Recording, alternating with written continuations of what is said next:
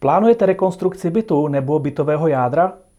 Dnešní díl bude o tom, na co si všechno musíte dát pozor, jaké potřebujete materiály, jaké profese, jestli potřebujete stavební povolení nebo vám bude stačit ohláška. A na to všechno se zeptám dneska Tomáše, protože ten má s rekonstrukcemi velmi mnoho zkušeností.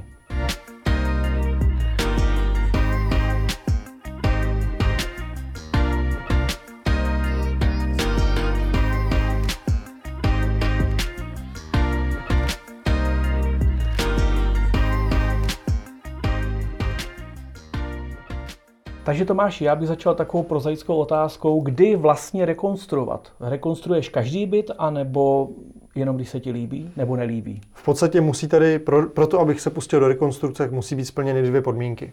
Za prvé, musím na to mít peníze, obvykle cash, protože e, ta rekonstrukce není tak drahá na to, abych si na to musel brát bankovní úvěr. A za druhé, když chci eh, ten byt vlastně eh, posunout ve vnímání těch potenciálních zájemců výš. To znamená, když zrekonstruu byt a mám ho hezký, tak jednodušeji seženu nájemníka, ještě k tomu můžu mít větší eh, nájemné, to znamená ten výnos a zisk je větší.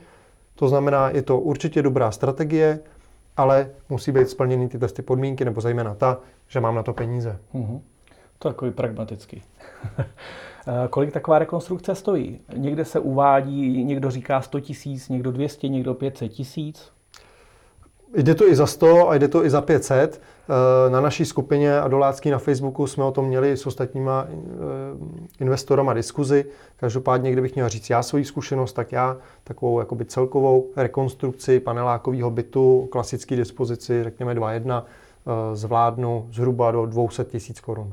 Předpokládám, že cena rekonstrukce bytu v Praze a někde u tebe na severu bude zejména rozdílná asi kvůli ceně e, nějaké hodinové práce. Napadá tě ještě něco, co by tam mohlo hrát nějaký rozdíl? Tak určitě ceny e, řemeslnických prací můžou být samozřejmě rozdílné. V Praze zkrátka lidi mají vyšší životní náklady, takže si i ti řemeslníci řeknou víc, ale věřím tomu, že můžete sehnat i cenově dostupný řemeslníky v Praze eh, a cena materiálu bude vždycky stejná, ta je bez rozdílu. Mm-hmm. To znamená, hlavně asi vybereme eh, levnějšího eh, zedníka, než který bude v Praze, ale je to asi ohledání. Máš nějaké Jasně. standardní už lidi nebo nějakou partu, se kterou spolupracuješ, nebo musíš vyhledávat často jako úplně uh, lovit v cizích vodách? Tak za tu dobu, co to vlastně dělám, tak jsem uh, jak lovil v těch cizích vodách, tak jsem si už eh, spolupráci s několika řemeslníky vyzkoušel. To znamená, v současnosti už mám kolem sebe eh, nějaké týmy lidí, kteří mi více či méně eh, pomáhají tyhle ty rekonstrukce dělat. Je to samozřejmě velká výhoda, protože už se známe, máme to ošahaný a víme, co od sebe očekávat, zhruba jaký ceny, standard kvality a tak dále. Já bych se teďka dostal eh, k takovému tématu, jestli je potřeba eh, rekonstrukci bytu ohlašovat, jestli je potřeba stavební povolení, nebo jaké eh, rekonstrukce mohu dělat bez ohlášení. Já jsem se na to ptal Tomáše, ten radši řekl, že s rekonstrukcemi má velké zkušenosti, ale radši ať si toto téma vezmu já. Takže už jsem odborník, který si to nastudoval na internetu, proto budu rád, pokud následujete pravidelně nebo přispíváte do skupiny Adol Monitor investice do nemovitosti na Facebooku, abyste nám řekli vaše zkušenosti. Obecně to, co jsem eh, zjistil a nastudoval. To znamená, pokud dělám jednoduché úpravy typu výměna eh, podlah, kuchyňská linka, prostě nedotýká se ta rekonstrukce nosných konstrukcí nebo neměním dispozice a užívání, tak de facto bych tuto rekonstrukci mohl udělat bez jakéhokoliv ohlášení. Mm-hmm. Ohlášení bych měl začít eh, nebo o něm přemýšlet v momentě, kdy eh, zasahuju třeba do dispozice toho bytu. To znamená, vyhodím záchod a místo něho udělám koupelnu, nebo ty, ty místnosti přehodím, nebo budu chtít rozšiřovat tu koupelnu třeba na úro, ne, místo jiné místnosti, ale pořád nezasahuji do nosných konstrukcí. No a v momentě, kdy už zasahují do nosních konstrukcí nebo dokonce e, nějaký společné prostory nebo venkovní vzhled, což asi u bytu třeba bez loďie asi nebude, tak tam už bych měl uvažovat o stavebním povolení. Tomáši, tebe zanedlouho čeká nějaká kontrola stavebního řadu, takže se možná nějaké praktické Přiučím rady dozvíme, dozvíme z praxe.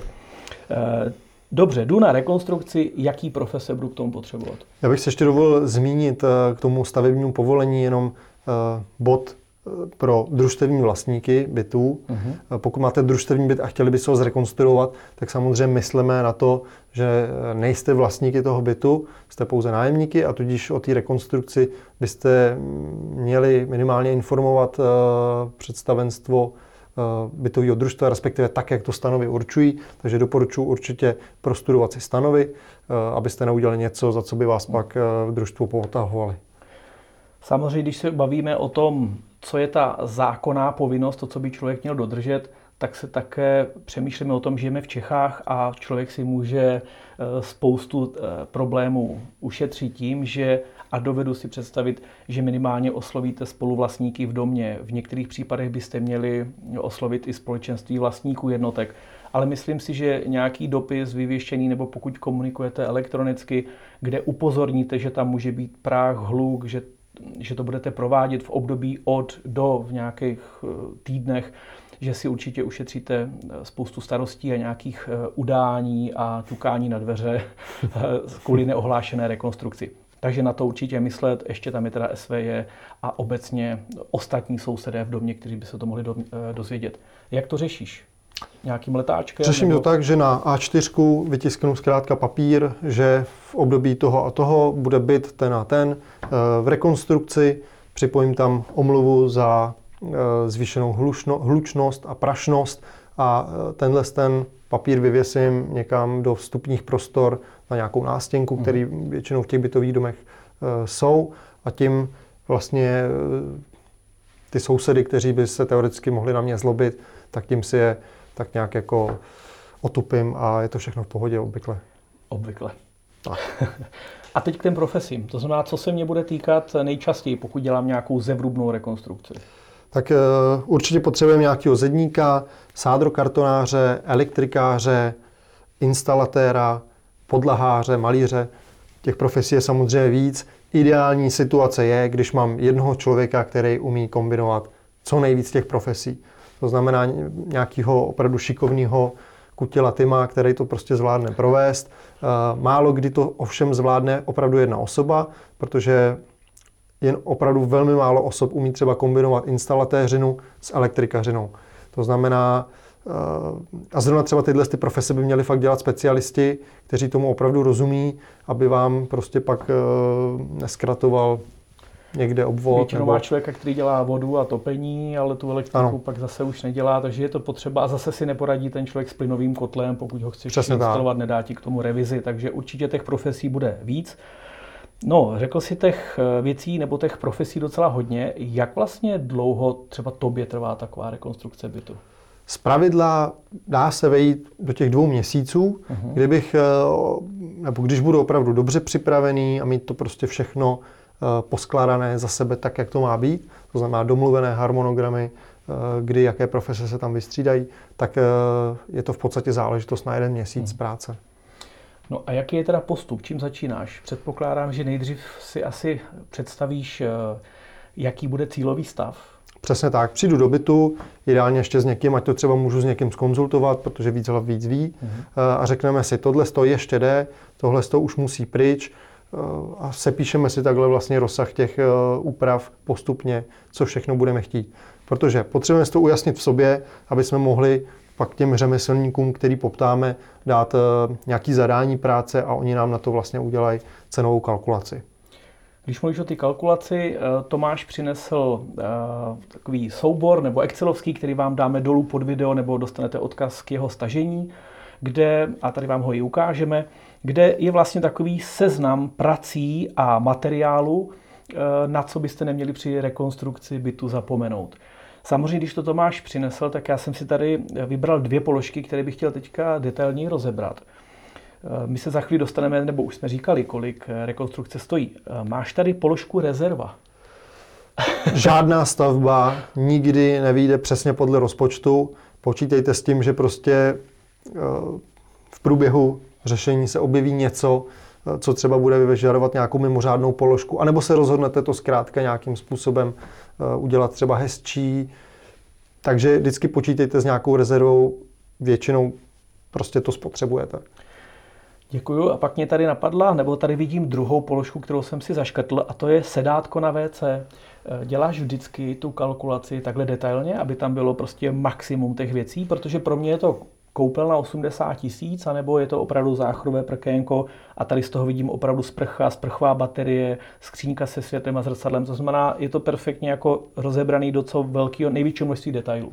Snažím se vlastně udělat takový jako checklist, eh, aby jsem ještě před zahájením stavby na nic nezapomněl, protože já si materiál vlastně vybírám dopředu, vybírám si ho třeba na internetu, snažím se sestavit si eh, ty objednávky dopředu, pak je objednám, aby mi došly včas. Uh-huh. Protože v momentě, kdy, to, kdy tyhle ty věci budu objednávat, až když už je na ně řemeslník připravený je montovat, tak ztrácím dny, protože řemeslník stojí, po případě stojí dodání těch zboží, nebo musím kupovat někde v marketech třeba nějaký zboží, který třeba bude dražší než třeba na internetu. To znamená, já chci být připraven a nechci, aby se ty dokončovací práce, třeba jako instalace prkínka na WC, pak doháněla prostě na poslední chvíli, pět minut před prohlídkou eh, zájemcem o nájem. Chápu. Eh, Předpokládám, že teda každá rekonstrukce většinou začíná nějakýma bouracíma pracema, to znamená nejdříve je potřeba se zbavit věcí, které tam nechci. Eh, to znamená, vyhlídnu si nějaký kontejner nebo nejbližší eh, odpadní koš a tam se to snažím všechno nadspat venku na ulici? Nebo... To asi nebude úplně ten správný přístup. Přece jen, když máme nějaký stavební suti, hmm. tak je lepší je třeba odvést na nějakou příslušnou skládku nebo do, do sběrného dvora, protože když tohle to vynesete do běžného komunálního odpadu jako objemný odpad, tak vás samozřejmě sousedi sežerou, nebo nedej bože vám to vyloží eh, ven prostě na chodník třeba, jo, takže uh, odvoz odpadu nepodcenit. Jasně, případně objednat kontejner, všechno vyvozit, prostě odvíst. Nezapomeňte na to, že vás vždycky někdy někdo vidí a zbytečně si zase zaděláváte na problémy, který, a to říkám z vlastní zkušenosti, když uděláte takovýhle problém, tak pak s tím člověkem budete mít 20 let problém, protože vám nikdy nezapomene to, že jste na začátku prostě hodili kus sádrokartonu prostě do uh, společné popelnice. Pamatujte na to. No, jak jednat s těma řemeslníkama?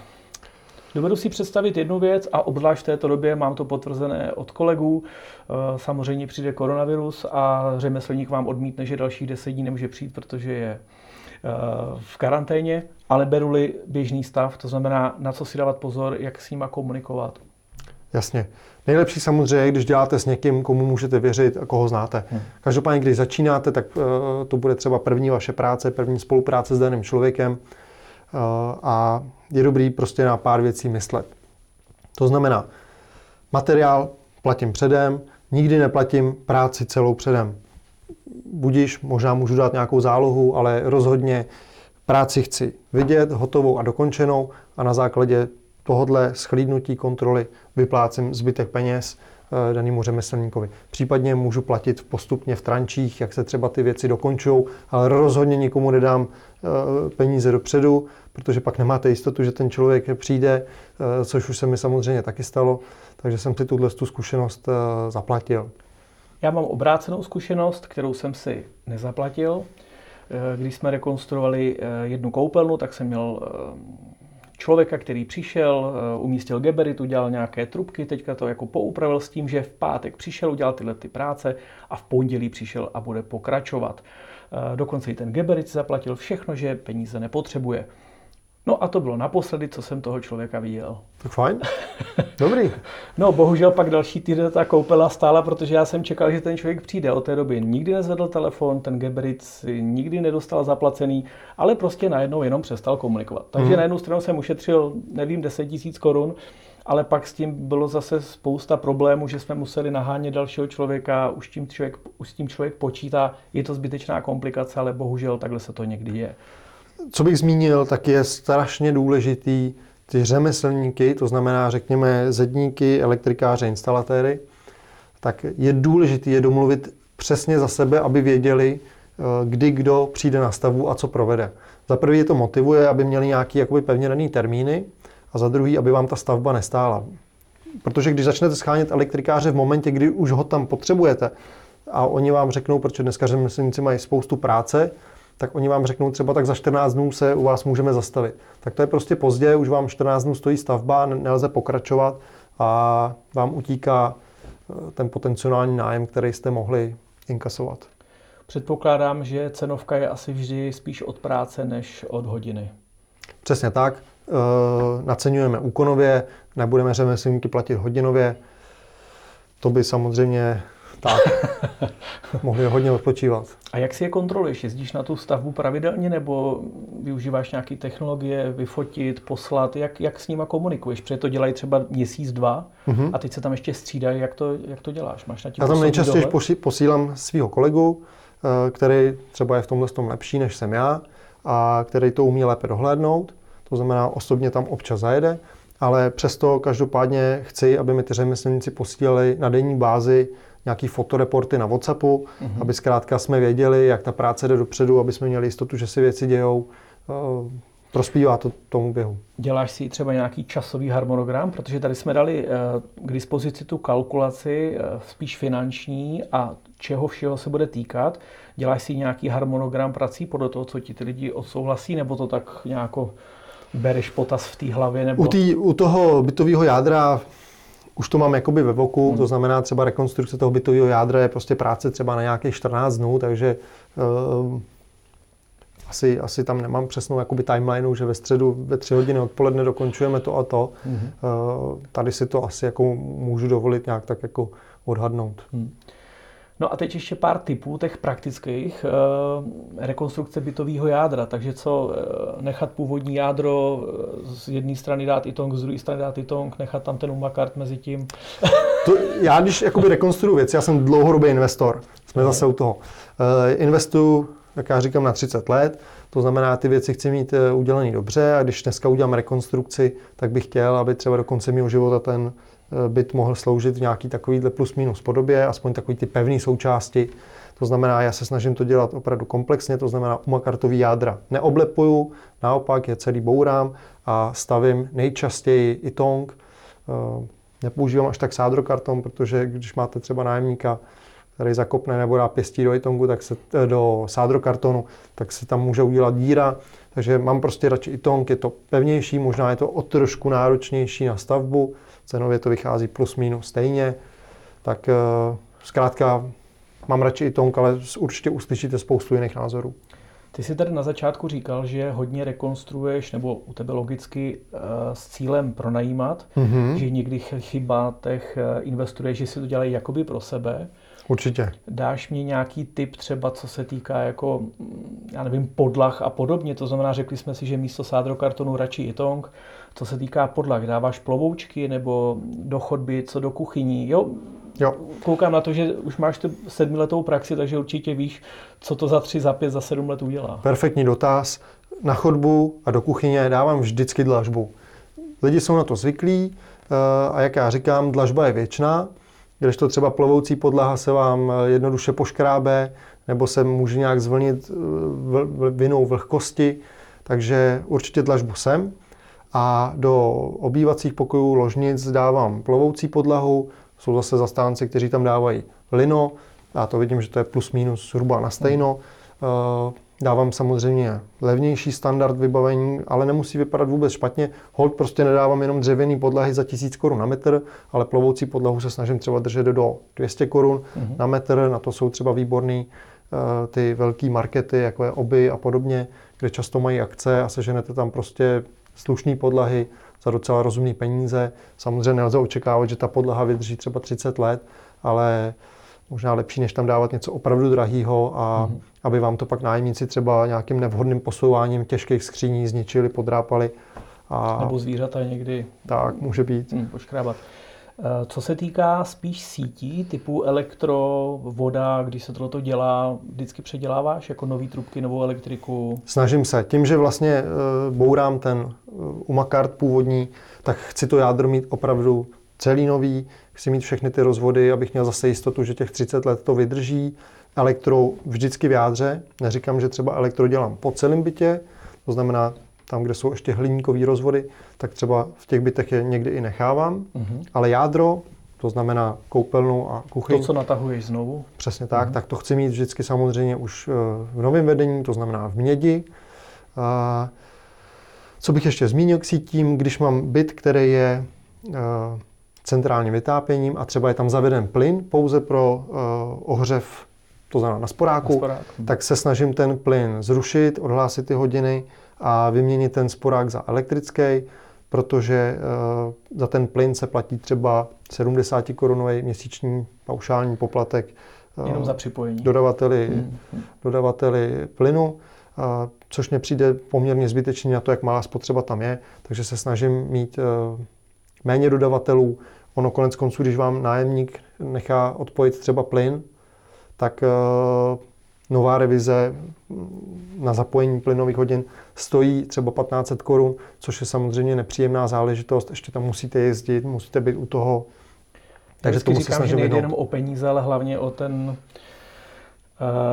o toto fakt dotáhnout do konce, počkat na, tam na toho revizáka, potkat se s ním a tak dále, pak tam může být nějaký... To jsou všechno věci, které se v průběhu těch let jakoby staly, dějou, takže prostě uh, já je nechci řešit, snažím se všude dávat elektro, sklokeramická deska třeba vypadá mnohem líp, než uh, běžný samostatně stojící sporák, zase to zvedne vnímání toho bytu a zase tam získám toho lepšího nájemníka.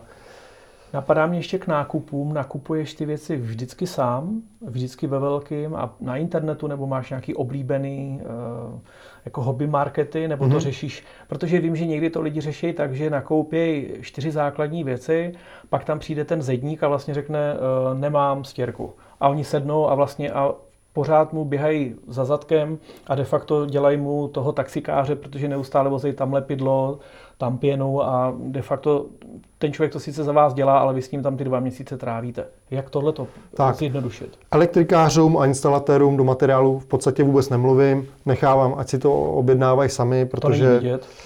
Není to vidět a hlavně nevěřím, že tam ušetříte až tolik. Přece jenom toho materiálu není taky prostě v obyčejném malém uh, bytu tolik a nerozumím tomu. Oni přesně ví, co potřebují.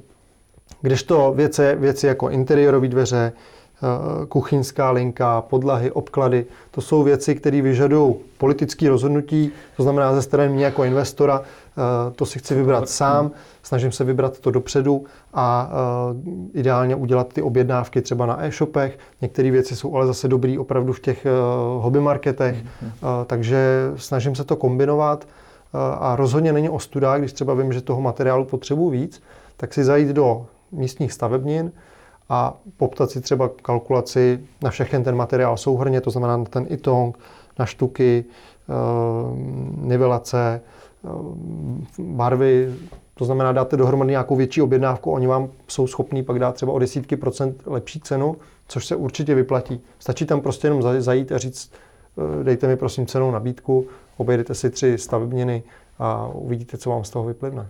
Pokud bude víc těch rekonstrukcí časem, myslím si, že nějaký uh, účet u stavebnin je vždycky dobrý a hodí se, protože těch nákupů, když pak opravujete, tam nějaká rekonstrukce, výměna, ono u těch bytů třeba toho tolik není, ale když jsme pak je řešili jako rodinné domy, tak tam většinou těch nákupů větších Hodně. je tolik, že se vlastně vyplatí mít uh, nějaký účet, neříkám, že otevřený, ale prostě mít účet u nějaké firmy a využívat vlastně těch 10, 15, 20 procentních slev na ten materiál.